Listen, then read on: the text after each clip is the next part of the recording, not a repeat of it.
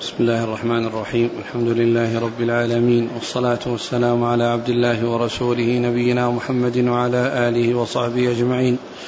أما بعد فيقول أمير المؤمنين في الحديث أبو عبد الله محمد بن إسماعيل البخاري رحمه الله تعالى يقول في كتابه الجامع الصحيح باب هبة الواحد للجماعة. وقالت أسماء للقاسم بن محمد وابن أبي عتيق ورثت عن أختي عائشة بالغابة وقد أعطاني به معاوية مئة ألف فهو لكما. قال حدثنا يحيى بن قزعة قال حدثنا مالك عن أبي حازم عن سهل بن سعد رضي الله عنه أن النبي صلى الله عليه وآله وسلم أتي بشراب فشرب وعن يمينه غلام وعن يساره الأشياخ. فقال للغلام إن أذنت لي أعطيت هؤلاء. فقال ما كنت لأوثر بنصيبي منك يا رسول الله. ما كنت لأوثر بنصيبي منك يا رسول الله أحدا فتله في يده. بسم الله الرحمن الرحيم. الحمد لله رب العالمين. وصلى الله وسلم وبارك على عبده ورسوله. نبينا محمد وعلى آله وأصحابه أجمعين. أما بعد يقول الإمام البخاري رحمه الله باب هبة الواحد للجماعة لأن شخصا واحدا يهب لجماعة يشتركون في الهبة يشتركون في الهبة وتكون مشاعة يعني بينهم وتكون مشاعة بينهم و والواحد يهب لهم فذلك سائغ وقد وقد أورد فيه الأثر يعني أسماء رضي الله تعالى عنها أنها قالت للقاسم الذي هو قالت القاسم؟ نعم. القاسم وابن قالت أسماء للقاسم. نعم. ابن محمد وابن أبي عتيك وابن أبي عتيق ورثت عن أختي عائشة بالغابة وقد أعطاني به معاوية مئة ألف فهو لكما يعني أن أن أن أسماء ورثت من أختها عائشة يعني من الغابة وأنه يعني شيء كثير وأن معاوية أعطاها به مئة ألف وأنها وهبته لهذين الاثنين الذين هم القاسم وابن أبي عتيق الذي هو الذي هو محمد بن عبد الله بن عبد الرحمن بن أبي بكر. محمد بن عبد الله بن أبي بكر. فيعني فمحل الشاهد منه أن واحد أن أن أن أنه هبة واحد الاثنين والمقصود وهو داخل تحت الترجمة. لأن الاثنين جماعة وليس واحدا لواحد وإنما هو من واحد لاثنين. ففيه هبة للجماعة. ومن المعلوم أن أن الاثنين جماعة. يعني ليست هبة لواحد. وإنما هي هبة لاثنين والاثنان جماعة. فهو, فهو شاهد ومطابق للترجمة التي ترجمها البخاري. نعم. ثم ذكر حديث سهل بن سعد سعد. بن سعد الذي فيه أن النبي صلى الله عليه وسلم أتي بشراب فشرب منه وكان على على يمينه أعرابي واستأذنه بأن يأذن أو يسمح لأن يشرب الأشياخ الذين كانوا على يساره صلى الله عليه وسلم. فقال لا أوثر بنصيبي منك أحدا. وهذا محل الشاهد منه أنه استأذنه وهو واحد لأن يهب يعني حقه للأشياخ وهم جماعة الذين كانوا على يمينه. وهو دال على ما ترجم له المصنف من هبة الواحد للجماعة. والحديث سبق أن مر في مواضع عديدة ولكنه أورده هنا من أجل أن هذا الواحد الذي على يمينه استأذن منه النبي صلى الله عليه وسلم أن يعطي الأشياخ الذين على يساره فهو واحد وهم جماعة. ومعنى ذلك أن له حق في أن يشرب يعني بعض هذا الماء الذي في الإناء واستأذن الرسول عليه الصلاة والسلام أن, أن يعطي هؤلاء فيكون بذلك تنازل عن حقه يعني لهم بحيث يبدأ بهم رسول الله صلى الله عليه وسلم في فيشربون. ففيه هبة الواحد للثلاء للجماعة لأن ذلك هو لم يحصل ولم يقع. ولكن هذا محل الشاهد منه مراودة النبي صلى الله عليه وسلم وسؤاله له بأن يأذن بأن يقدم بأن يقدم بأن يقدم الجماعة الذين عليه يسأل الرسول صلى الله عليه وسلم عليه فهو مطابق أو شاهد للترجمة وهي هبة الواحد للثلاثة أو للجماعة ثلاثة وأكثر أو اثنان فأكثر قال حدثنا يحيى بن قزعة هو المكي نعم. عن مالك نعم. عن أبي حازم وهو سلمة بن دينار. عن سهل بن سعد. نعم. قال رحمه الله تعالى باب الهبة المقبوضة وغير المقبوضة والمقسومة وغير المقسومة. وقد وهب النبي صلى الله عليه وآله وسلم وأصحابه لهوازن ما غنموا منهم وهو غير مقسوم. وقال ثابت حدثنا مسعر عن محارب عن جابر رضي الله عنه قال أتيت النبي صلى الله عليه وآله وسلم في المسجد فقضاني وزادني. قال حدثنا محمد بن بشار قال حدثنا غندر قال حدثنا شعبة عن محارب قال سمعت جابر بن عبد الله رضي الله عنهما يقول بعت من النبي صلى الله عليه وآله وسلم بعيرا في سفر فلما أتينا المدينة قال ائت المسجد فصل ركعتين فوزن. قال شعبة أراه فوزن لي فأرجح فما زال منها شيء حتى أصابها أهل الشام يوم الحرة. ثم ذكر باب هبة المقبوضة باب الهبه المقبوضة. وغير المقبوضة والمقسوم. وغير المقسوم. وغير المقسوم. يعني أن يعني هذه الترجمة فيها أن الهبة تكون للشيء المقبوض الذي يسلم يعني يسلمه المهدي أو الواهب للموهوب له وتكون غير غير مقبوضة وتكون أيضا غير مقبوضة. يعني وذلك لعدم لعدم حصول لعدم حصولها أي الأشياء الذي الذي سيوهب لأنه كان مشتركا. وذكر فيه آه، قصة آه، هوازن. نعم. وهب النبي صلى الله عليه وسلم وأصحابه ثم ذكر, هوازن ذكر قصة هوازن وأن الرسول صلى الله عليه وسلم طلب منهم أن يتنازلوا عن السبي الذي هو غير مقسوم والذي كانوا يستحقونه في القسمة من الغنيمة. فالرسول عليه الصلاة والسلام استأذنهم وقد طيبوا ووافقوا على ذلك. مع أن هذا الذي وهبوه شيء مشترك وهو لم يقسم. فصار فيه يعني آه، الهبة للشيء الغير مقسوم. وأيضا هو فيه دليل على هبة الجماعة للجماعة هبة الجماعة للجماعة لأن الذين وهبوا جماعة والموهوب لهم جماعة لأن الذين وهبوا جماعة والموهوب لهم جماعة. ومر هبة الواحد للجماعة وهذا هبة الجماعة للجماعة. وأما هبة الجماعة للواحد فيدل عليها حديث جابر و ودين أبيه لأن الرسول عليه الصلاة والسلام طلب منهم أن يتنازلوا لجابر وأن يكون يعني الحقوق التي يعني لهم يسامحون فيها جابرا يعني عن دين أبيه فهو هبة الجماعة للواحد. وأما هبة الواحد للواحد هذا شيء كثير. يعني مر في أحاديث كثيرة يعني ويأتي في أحاديث متعددة هبة الواحد للواحد. فإذا القسمة رباعية واحد لواحد ويعني واحد لجماعة جماعة لواحد جماعة لجماعة.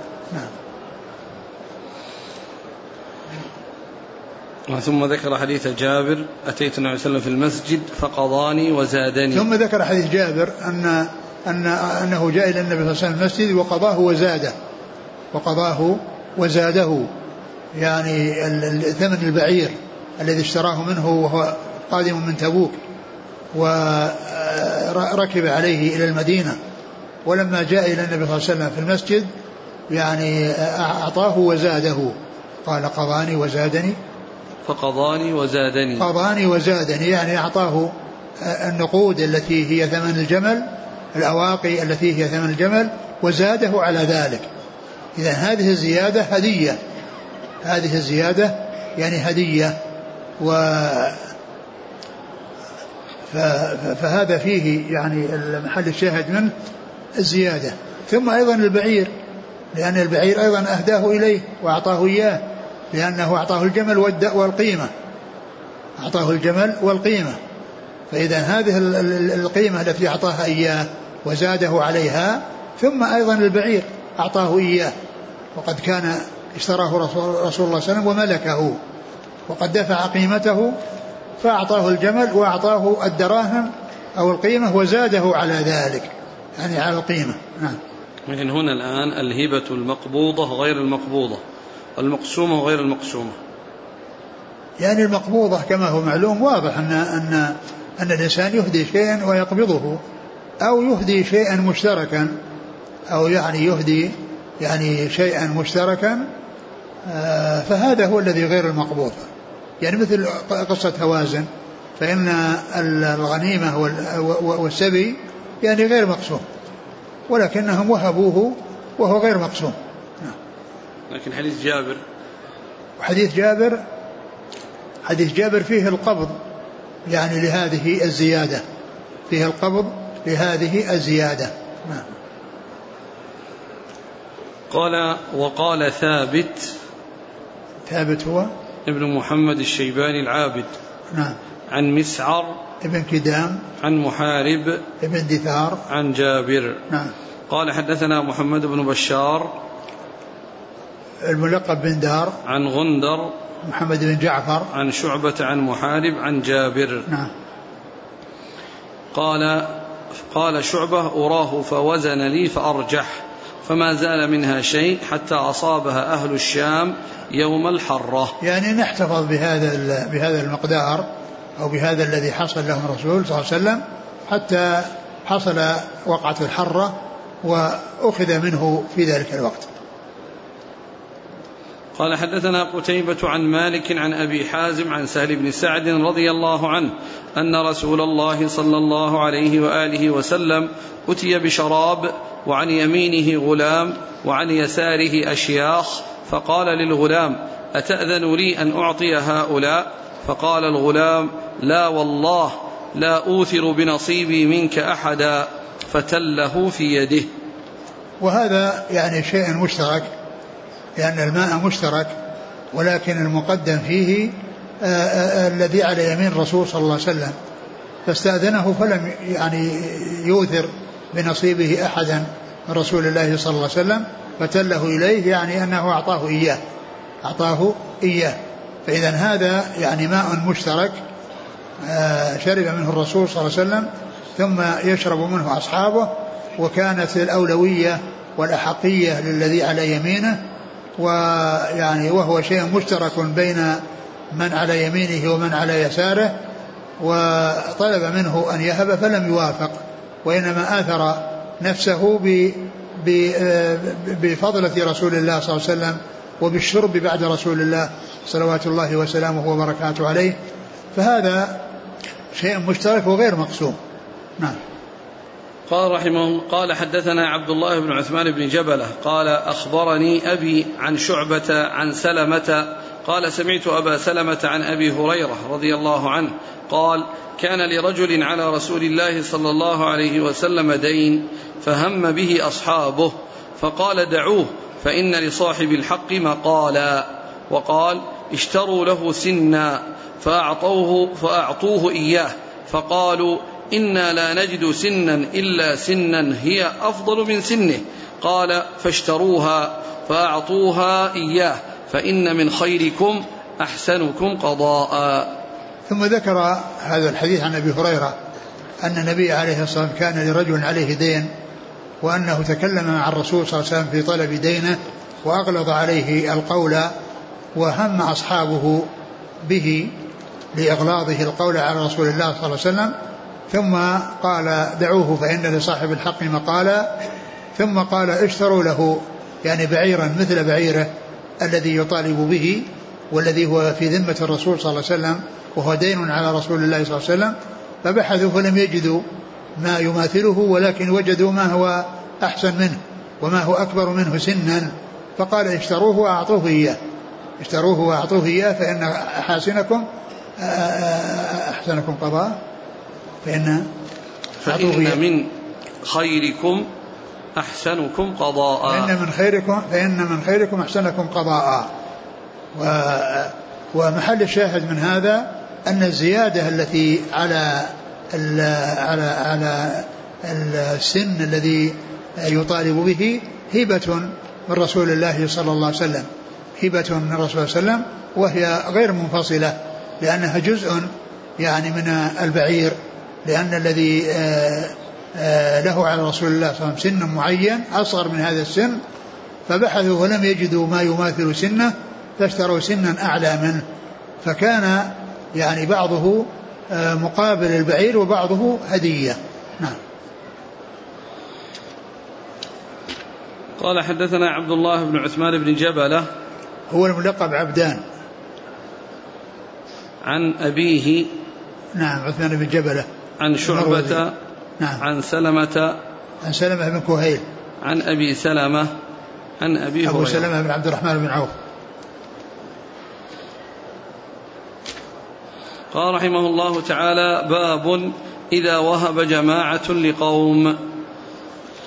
قال حدثنا يحيى بن بكير قال حدثنا الليث عن عقيل عن ابن شهاب عن عروة أن مروان بن الحكم والمسور بن مخرمة رضي الله عنهما أخبراه أن النبي صلى الله عليه وسلم قال حين جاءه وفد هوازن مسلمين فسألوه أن يرد إليهم أموالهم وسبيهم فقال لهم معي من ترون وأحب الحديث إلي أصدقه فاختاروا إحدى الطائفتين إما السبي وإما المال وقد كنت استأنيت وكان النبي صلى الله عليه وسلم انتظرهم بضع عشرة ليلة حين قفل من الطائف فلما تبين لهم أن النبي صلى الله عليه وآله وسلم غير راد إليهم إلا إحدى الطائفتين قالوا فإنا نختار سبينا فقام في المسلمين فأثنى على الله بما هو أهله. ثم قال أما بعد فإن إخوانكم هؤلاء جاءوا تائبين وإني رأيت أن أرد إليهم سبيهم فمن أحب منكم أن يطيب ذلك فليفعل ومن أحب أن يكون على حظه حتى نعطيه إياه من أول ما يفيء الله علينا فليفعل. فقال الناس طيبنا يا رسول الله فقال الناس طيبنا يا رسول الله لهم. فقال لهم إنا لا ندري من أذن منكم فيه ممن لم يأذن. فارجعوا حتى يرفع حتى يرفع إلينا عرفاؤكم أمركم. فرجع الناس فكلمهم عرفاؤهم. ثم رجعوا إلى النبي صلى الله عليه وآله وسلم فأخبروه أنهم طيبوا وأذنوا. وهذا الذي بلغنا من سبي هوازن. هذا آخر قول الزهري يعني فهذا الذي بلغنا. ثم ذكر ثم ذكر هذه الترجمة باب هبة الجماعة للقوم. لقوم. هبة الجماعة لقوم. والقوم جماعة. يعني هبة الجماعة للجماعة. يعني هبة الجماعة للجماعة. وذكر هذا الحديث الذي الدال على ذلك لأن الصحابة رضي الله عنهم الذين تنازلوا عن حقهم في الغنيمة من السبي و آه، آه، وهبوه يعني لهوازن لهوازن الجماعة الذين الذين سبي منهم هذا السبي وهبوه لهم فصار من هبة الجماعة للجماعة أو من هبة الجماعة للقوم فهو دال على أن أن أن أن هذا الذي هو من أنواع المقابلة يعني بين الواهبين والموهوبين وهو أن أن جماعة يقابلون جماعة فيعني وهب جماعة لجماعة وهب جماعة لجماعة. وذكر حديث المسور بن مخرمة في قصة هوازن وأن الرسول وقد مر حديث عدة مرات وأورده هنا للاستدلال به على أن الصحابة وهم جماعة الذين يستحقون هذه الغنيمة أو هذا السبي من الغنيمة وهو مشترك بينهم ولم يقسم وقد آه، أراد النبي صلى الله عليه وسلم أن يرد عليهم فسألهم وقال إن أنهم جاءوا تائبين وإني رأيت أن أرد عليهم سبيهم فمن طيب منكم فيعني لهم ومن لم يطيب فإن رادون عليه نصيبه من أول ما يفيء الله يعني علينا. فقالوا طيبوا. الرسول صلى الله عليه وسلم لما تكلموا بصوت واحد ولا يعرف من طيب ومن لم يطيب خشي أن أحد أن بعضهم لم لم يتكلم ولم يقل إن طيبنا وإنما التطيب حصل من البعض فأراد أن يتحقق بأن الكل طيب فقال حتى يأتي إلينا عرفاؤكم ويبلغونا يعني لأن العرفاء كل. كل مجموعة عليهم شخص واحد هذا الشخص الواحد يسألهم ويعرف من يطيب ومن لا يطيب فكل عريف آه، آه، رجع إلى مجموعته وسألهم واحدا واحدا حتى حتى عرف أنهم طيبوا فأخبروا بذلك رسول الله صلى الله عليه وسلم. وكان هذا الذي جاء به العرفاء مطابقا للكلام العام الذي حصل منهم بصوت واحد وبلفظ واحد طيبنا طيبنا. لكن لكون النبي صلى الله عليه وسلم لم يعني يتحقق أو لم يطمئن إلى أنهم كلهم طيبوا وأنه قد يكون بعضهم ساكت ما طيب وأنه يريد أن يتمسك بحقه أراد أن يعرف ذلك عن طريق العرفاء وقد حصل ذلك ورد عليهم سبيهم وكان فيه يعني كما ترجم المصنف هبة الجماعة للجماعة نعم. قال حدثنا يحيى بن بكير نعم. عن الليث عن عقيل عن ابن شهاب عن عروة عن مروان بن الحكم والمسور بن مخرمة.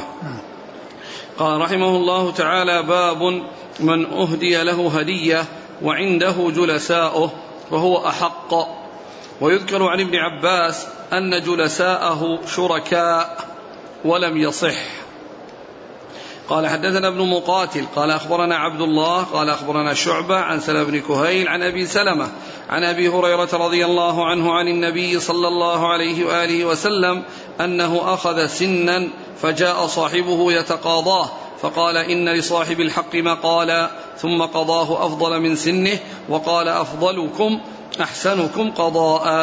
أعد الحديث. أخذ النبي صلى الله عليه وسلم سنا فجاء صاحبه يتقاضاه. فقال إن لصاحب الحق مقالا ثم قضاه أفضل من سنه وقال أفضلكم أحسنكم قضاء. ثم ذكر يعني من أهدي إليه فهو أحق بالهدية يعني من غيره فهو أحق بالهدية أي المهدى إليه أحق بها من الحاضرين الذين عنده الموجودين عندما أهدي له لا تكون الهدية مشتركة يعني بينه وبينهم بحضورهم. وإنما الهدية للمهدى إليه. وثم ذكر الأثر عن ابن عباس أنهم شركاء يعني أنهم شركاء يعني مع المهدى له وقال لم يصح. يعني أن هذا الأثر الذي جاء عن عباس لم يصح. لأن في آه، رواية لأنه جاء في عند عبد بن حميد وفي إسناده مندل وهو وهو ضعيف.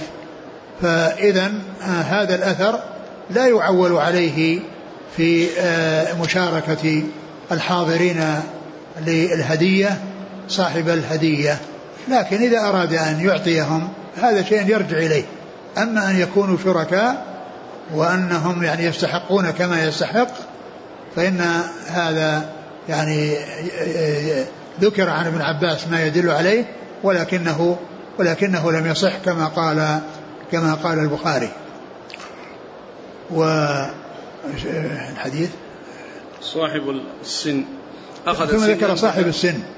الرسول يعني أعطاه يعني أعطى يعني ذلك الزيادة يعني هذه الزيادة التي يعني هذه هدية والموجودون الذين كانوا حاضرين عندما أعطى يعني صاحب الحق لم يكونوا لهم مشاركة ولم يكن لهم نصيب من هذه الهدية التي هي زائدة على الثمن أو على الدين الذي الذي على الرسول صلى الله عليه وسلم وهو بكر آه، أقل من هذا البكر الذي أعطاه إياه رسول الله صلى الله عليه وسلم. فإذا هذه الزيادة اختص بها اختص بها المهدى إليه ولم يكن لغيره شركة فيها ممن كانوا حاضرين عند النبي صلى الله عليه وسلم. قال حدثنا ابن مقاتل.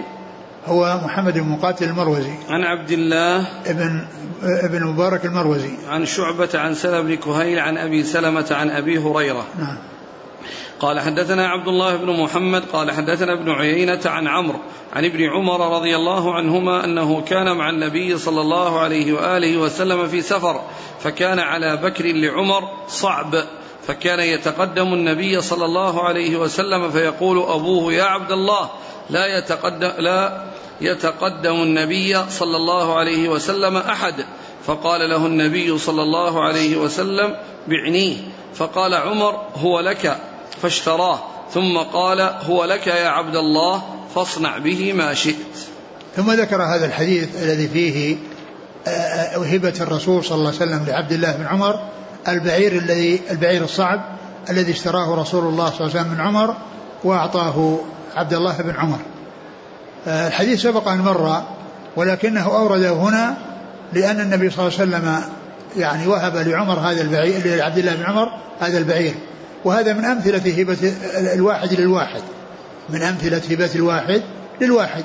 لأن الرسول صلى الله عليه وسلم وهب لعبد الله بن عمر بعيرا. فالواهب فالواهب واحد والموهوب له واحد.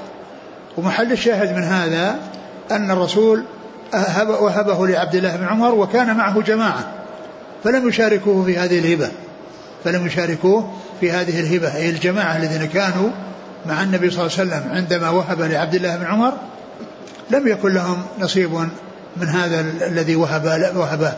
فدل على ما ترجم له من أن أن الإنسان إذا وهب شيء وعنده أحد فإن, شر فإن الحاضرين عنده لا يكونون شركاء له إلا إذا أشركهم إلا إذا أشركهم. مثل ما حصل بالنسبة للماء الذي قدم له ليشربه يعني هو أعطي إياه ولكنه شرب وأعطاهم. شرب وأعطاهم الباقي. شرب عليه الصلاة والسلام وأعطاهم الباقي. فإذا يعني أراد أن يعطيهم فعل. وإلا فإنه لا يلزم إعطاءهم. نعم. قال حدثنا عبد الله بن محمد المسندي عن ابن عيينة عن عمرو بن دينار. عن ابن عمر. نعم. قال رحمه الله تعالى باب إذا وهب بعيرا لرجل وهو راكبه فهو جائز.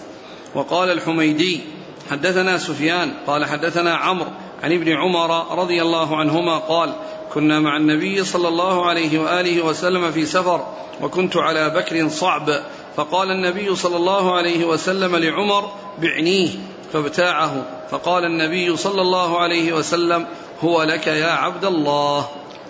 ثم قال باب إذا وهب بعيرا لرجل وهو راكبه فهو جائز. إذا وهب بعيرا لرجل بعيرا إلى رجل وهو راكبه يعني هذا الموهوب له راكب البعير وقد وهب البعير فإن ذلك سائغ ويكون هذا قبض لأنه خلي بينه وبينه خلي بينه وبينه وهو راكبه فهو يعني ملكه بهذه الهبة وأن ذلك جائز يعني هذه الصورة وهذه الهيئة أو هذه الحالة جائز مثلها وأنه لا بأس به وكذلك لو لم يكن راكبه وأعطاه إياه وقال هو لك وهو موجود وهو يسوقه أو يعني أو يقوده فإن الحكم واحد.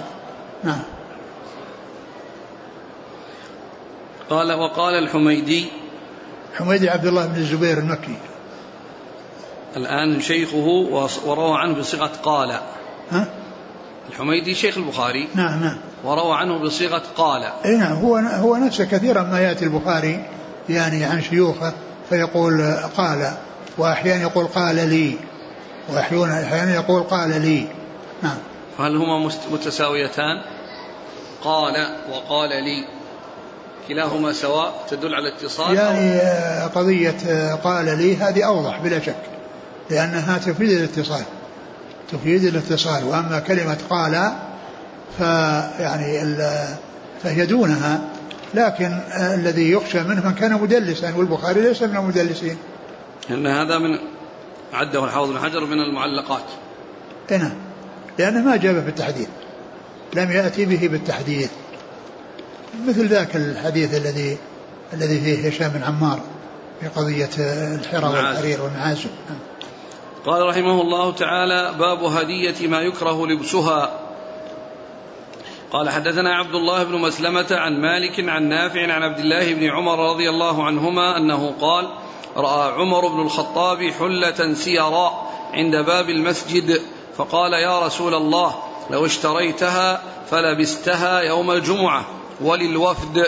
قال إنما يلبسها من لا خلاق له في الآخرة. ثم جاءت حلل فأعطى رسول الله صلى الله عليه وسلم عمر منها حلة وقال أكسوتنيها وقلت في حلة عطارد ما قلت؟ فقال إني لم أكسكها لتلبسها. فكسى عمر أخا له بمكة مشركا. ثم ذكر باب هدية ما يكره لبسها. هدية ما يكره لبسها.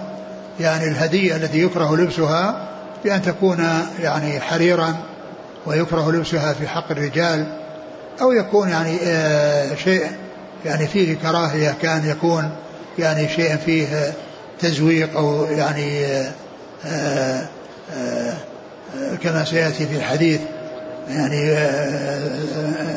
يعني يعني قماشا موشى يعني كما سيأتي.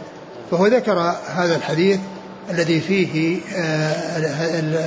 الحلة سيراء يعني فيها أنها من الفض من من الحرير وأن والحرير لا يلبسه الرجال فالرسول عليه الصلاة والسلام أشار, أشار عمر على رسول الله وقال إنما يلبسها من لا خلاق له وأراد أنه يشتريها للجمعة وللوفد. يعني عندما يأتي الوفود وهو على على هيئة حسنة وعلى حال حسنة وكذلك عند الجمعة. عندما يأتي يصلي الجمعة يلبس أحسن الثياب. فالرسول أخبر بأن أنه لا يلبس الذين يلبسونها من لا خلق لهم أي الذين يتعجلون طيباتهم في الدنيا ويحرمونها في الآخرة أو لا تحصل أو لا تحصل لهم في الآخرة.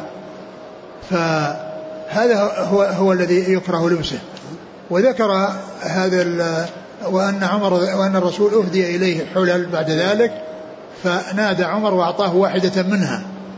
فذكر عمر الرسول صلى الله عليه وسلم بما سبق من أنه وصف الذي يلبسونها بأنه لا خلاق لهم فقال إنني لم أعطيك لتلبسها وإنما لتستفيد منها. يعني مثل لو أعطاها لنسائه فإن النساء يلبسن الحرير. ولكنه هنا جاء أنه أعطاها لأخ له مشرك أخ له مشرك. والمشركين هم الذين يتعجلون طيباتهم في الحياة الدنيا. الكفار هم الذين يتعجلون طيباتهم في الحياة الدنيا ولا نصيب لهم في الآخرة. ولهذا قال النبي صلى الله عليه وسلم في صحيح مسلم وهو أول حديث عنده في كتاب الزهد قال الدنيا سجن المؤمن وجنة الكافر. الدنيا سجن المؤمن وجنة الكافر. يعني أن نعيمه إنما يحصل في الدنيا.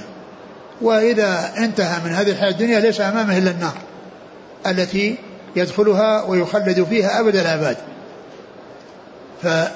فالكفار عجلت لهم طيباتهم. لكن المسألة يعني فيها خلاف بين أهل العلم. هل الكفار مخاطبون بفروع الشريعة أو غير مخاطبون؟ هم مخاطبون بالأصول وأيضا مخاطبون بالفروع على أحد أقوال أهل العلم وفائدة ذلك أنهم يعني يؤاخذون على ترك الأصول وعلى ترك الفروع. كما أن الذي يصد عن الكافر الذي يصد عن سبيل الله يعاقب على كفره وعلى صده عن سبيل الله. ويكون أشد عذابا ممن لم يصد. ولهذا قال الله عز وجل الذين كفروا وصدوا عن سبيل الله زدناهم عذابا فوق العذاب. يعني زيدوا على عذاب الكفر عذاب الصد عن سبيل الله. والذين لم يحصل منهم صد وإنما حصل منهم كفر يؤاخذون يعذبون على الكفر.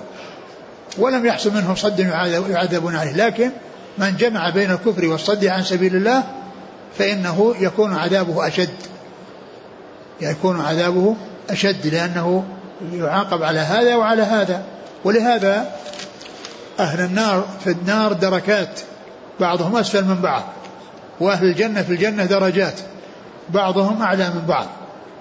ف فيكون الذي عذب وجمع له في العذاب بين كونه كافرا وكونه صادا عن سبيل الله يعني معنى ذلك يكون أنزل في الدركات من الذي يكون كافرا من الذي يكون كافرا ولا يصد عن سبيل الله.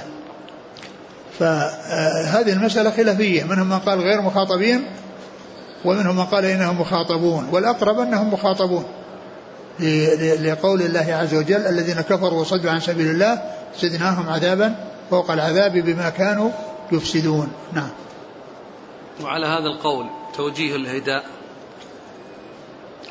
يعني يمكن أنه يعني آه أن أن عمر رضي الله عنه يعني رأى أن أن كون الكفار أنهم هي لهم في الدنيا يعني يتحلون بها ويلبسونها وإن كانت ليست حلالا لأن الرسول لما قال هي لهم في الدنيا لا يقال إنها حلال لا يقال إنها حلال لهم وإنما يقال هم الذين يستمتعون بها وهم الذين لا يمتنعون من الاستمتاع بها لا يمتنعون من الاستمتاع بها.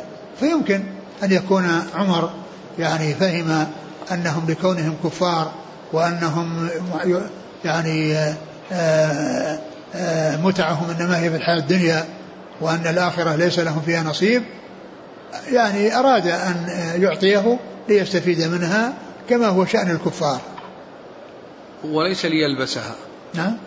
وليس ليلبسها. لا وليس ليلبسها. من؟ عمر ولا الكافر؟ الكافر. ها؟ يمكن. أيضا يمكن أن ليس يلبسها يعني مثل يصير مثل المسلمين يعني يعطيها لأقاربه أو لنسائه الذين يحل لهم آه، لبس الحرير آه، الكافرات مثل المسلمات. قال حدثنا عبد الله بن مسلمة عن مالك عن نافع عن عبد الله بن عمر. نعم. قال حدثنا محمد بن جعفر أبو جعفر. قال حدثنا ابن فضيل عن أبيه عن نافع عن ابن عمر رضي الله عنهما قال أتى النبي صلى الله عليه وسلم بيت فاطمة فلم يدخل عليها وجاء علي فذكرت له ذلك فذكره للنبي صلى الله عليه وآله وسلم. قال إني رأيت على بابها سترا إني رأيت على بابها سترا موشيا. فقال ما لي وللدنيا؟ فأتاها علي فذكر ذلك لها فقالت ليأمرني فيه بما شاء. قال ترسل به إلى فلان أهل بيت بهم حاجة. ثم ذكر حديث, حديث ابن عمر. حديث ابن عمر. قال أتى النبي صلى الله عليه وسلم فاط بيت فاطمة. أن الرسول صلى الله عليه وسلم أتى بيت فاطمة ابنته. وكان يعني على بابها ستر, ستر موشى يعني فيه وشي يعني مزركش. فإن كان إن كان من الحرير إن كان من الحرير فمعلوم أن الحرير يعني يعني محرم ولكنه سائغ للنساء ولكنها هي ما لبسته وإنما اتخذته سترا. ومعلوم أن الستر لا يجعل بمثل هذه الأمور هذه الأشياء النفيسة وإنما يكفي فيه أي شيء يستر به يكفي أي شيء يستر به. وستر البيوت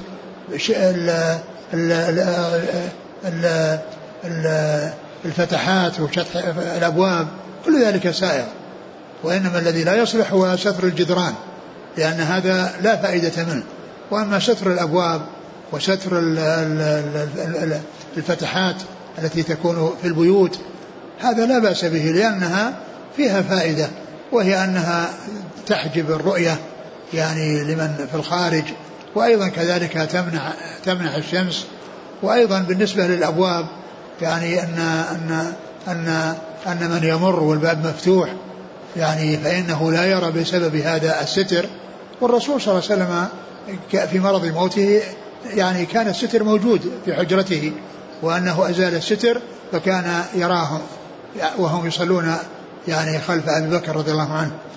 فهذا يعني لعل المقصود من ذلك هو يعني استعمال يعني ذلك في أمور فيها يعني شيء من ال من ال ال شيء من التزويق وأشياء يعني ما ينبغي أن تكون.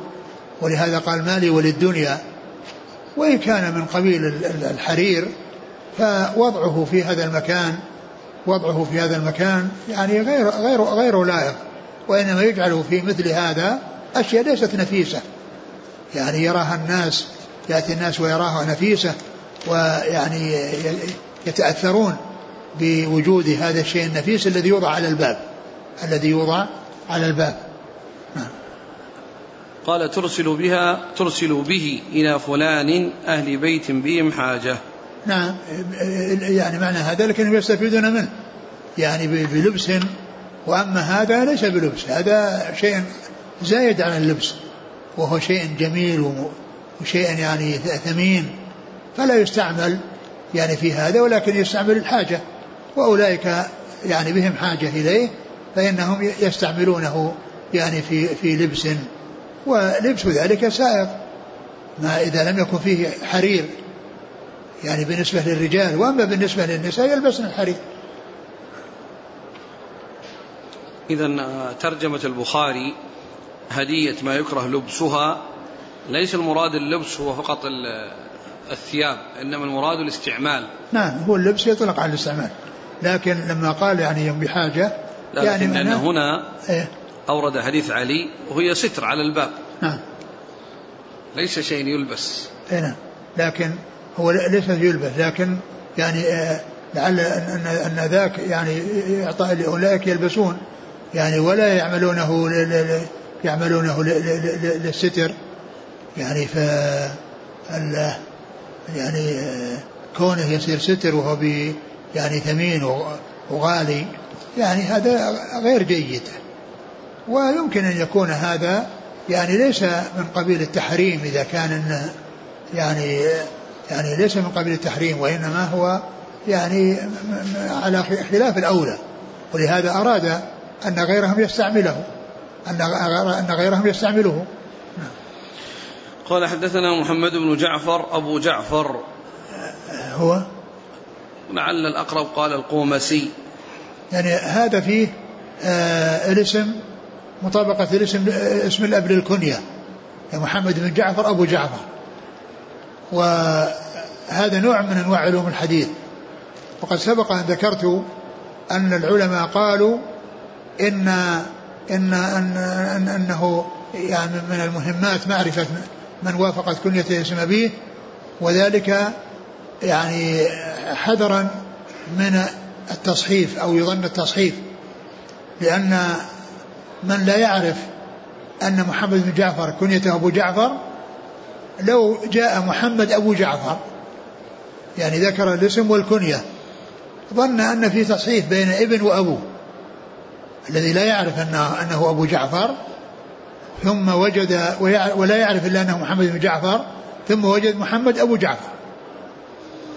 فيظن أن فيه تصحيح في في فيظن فيه تصحيح. لكن من عرف أن كنيته توافق اسم أبيه يزول عن هذا هذا الاشتباه وهذا اللبس. نعم. عن ابن فضيل. محمد بن فضيل ابن غزوان. عن أبيه. نعم. عن نافع عن ابن عمر. نعم. قال حدثنا حجاج بن منهال قال حدثنا شعبة قال أخبرني عبد الملك بن ميسرة قال سمعت زيد بن وهب عن علي رضي الله عنه أنه قال أهدى إلي النبي صلى الله عليه وآله وسلم حلة سيرا فلبستها فرأيت الغضب في وجهه فشققتها بين نسائي.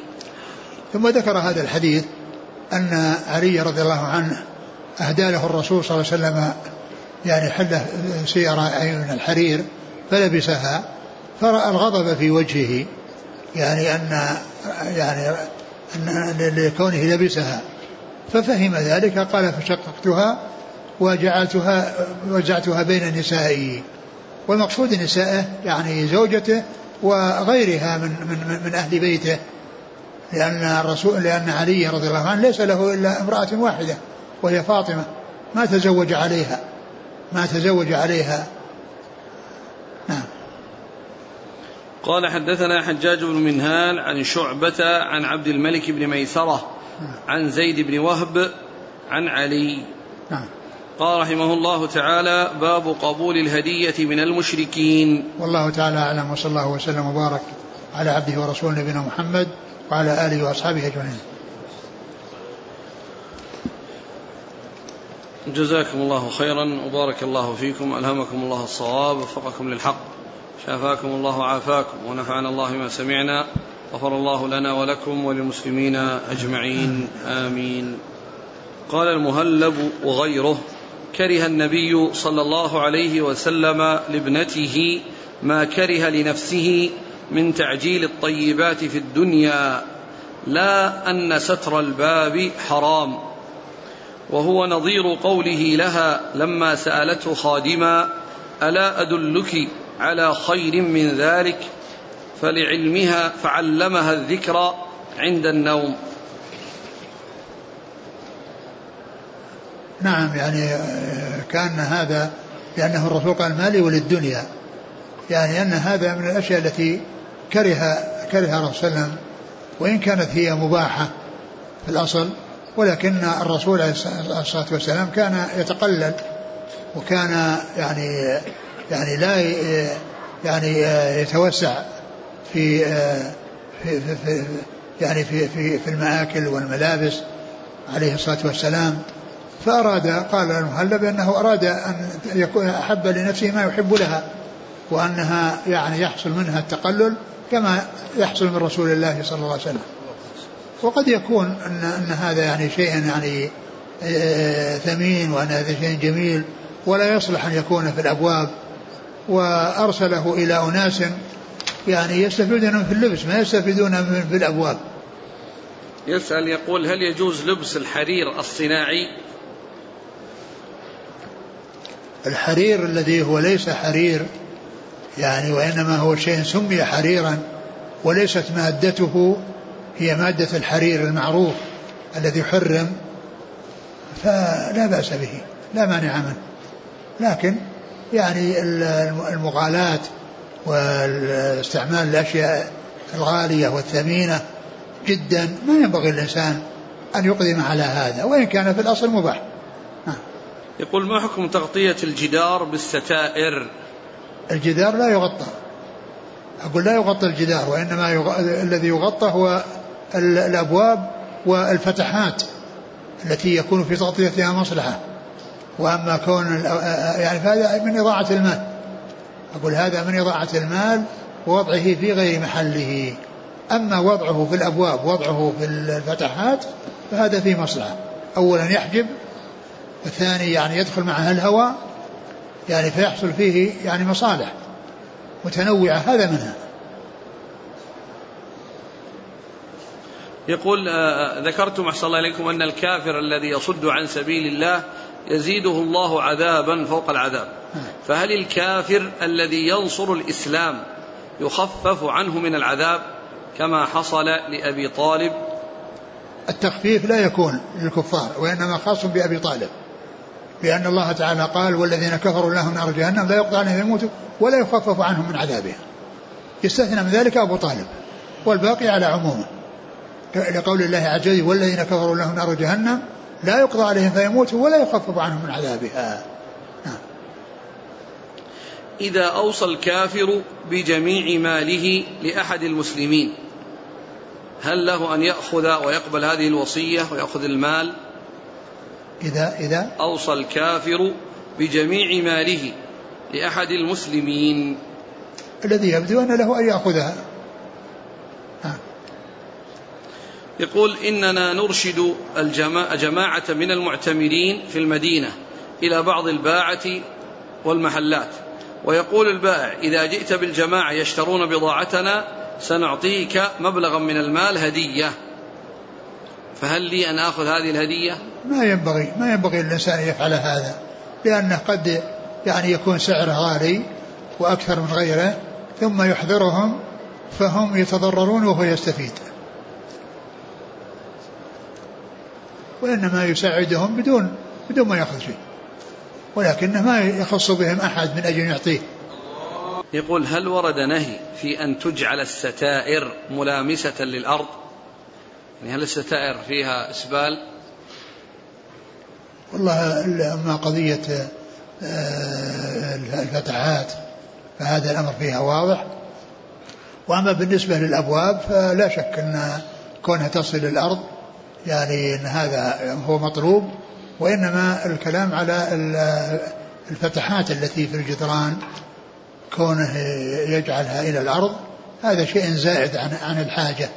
أما زيادتها يعني شيئا يعني بحيث يعني لا يحصل انكشاف بسبب آه، قصرها وقربها من من الفتحة آه، وكونه ينزل.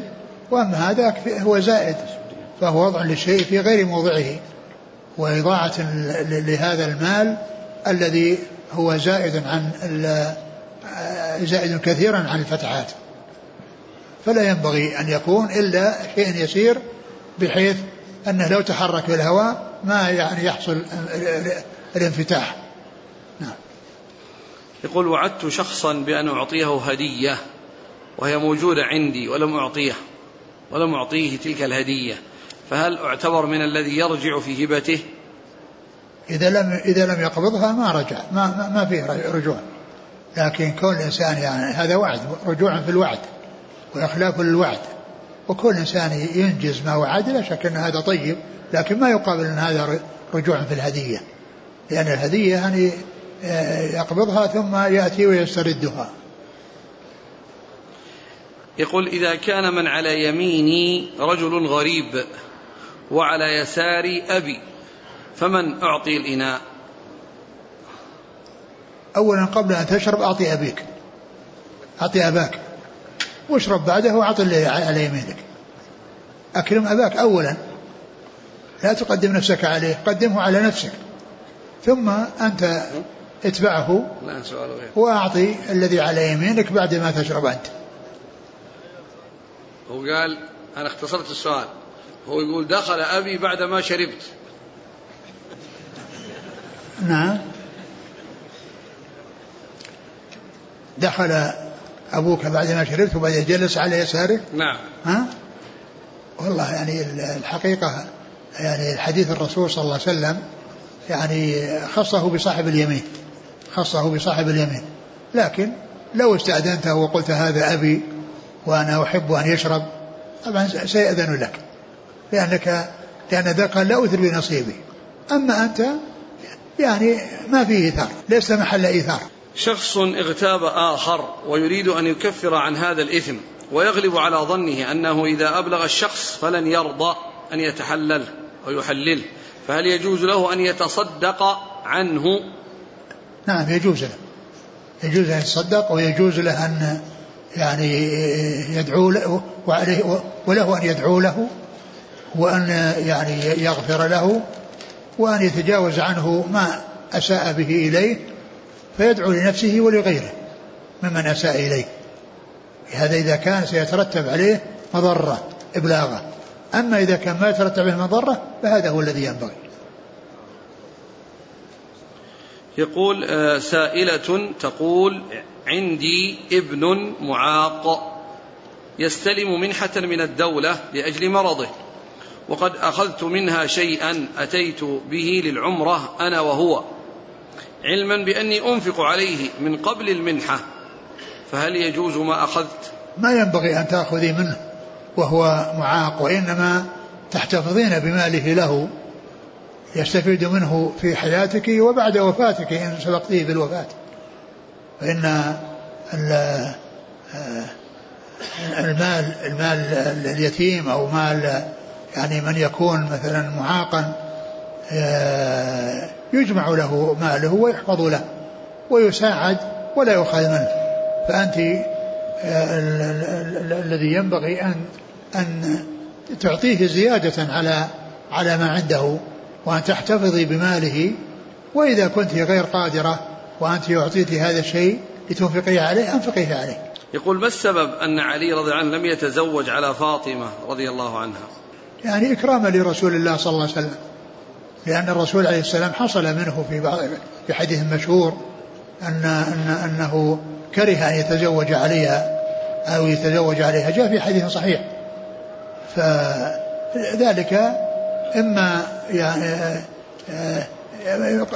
الغالب أنه إكراما للرسول صلى الله عليه وسلم لا سيما وقد علم منه يعني ما حصل في آه، قصده الزواج آه، الذي قال فيه قال فيه الرسول صلى الله عليه وسلم قال وعدل عن ذلك الزواج. هذا في حياتها. نعم. لم يتزوج عليها في حياتها. طبعا تزوج عليها في حياتها أما بعد ذلك يتزوج. وهل يصح بعد ذلك تزوج.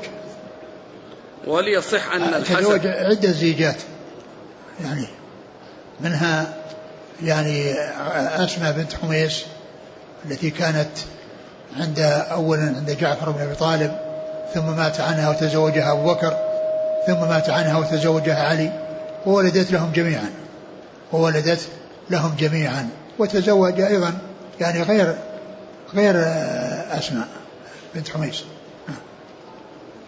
هل يجوز لبس الساعات المطلية بماء الذهب؟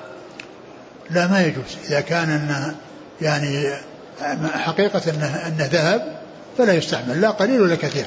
أما إذا كان لونه لون الذهب وهو هو الذهب ما في بأس. يسأل عن الأوراق التي تلصق بالجدران. هل لها حكم الستائر؟ إذا كان يعني هذه الأوراق التي هي مخصصة لهذا وإنما هي مثل مثل البلاط الذي يوضع على الجدران أو مثل الدهان الذي يوضع على الجدران وأن هذا يعني يقوم مقام الدهان هذا مثل الدهان. يعني سواء يعني كان من ورق أو من يعني شيء تطلى به. وإنما المحذور هو يعني شيء ما خصص الجدران يعني يلصق فيها يكون بدل الدهان.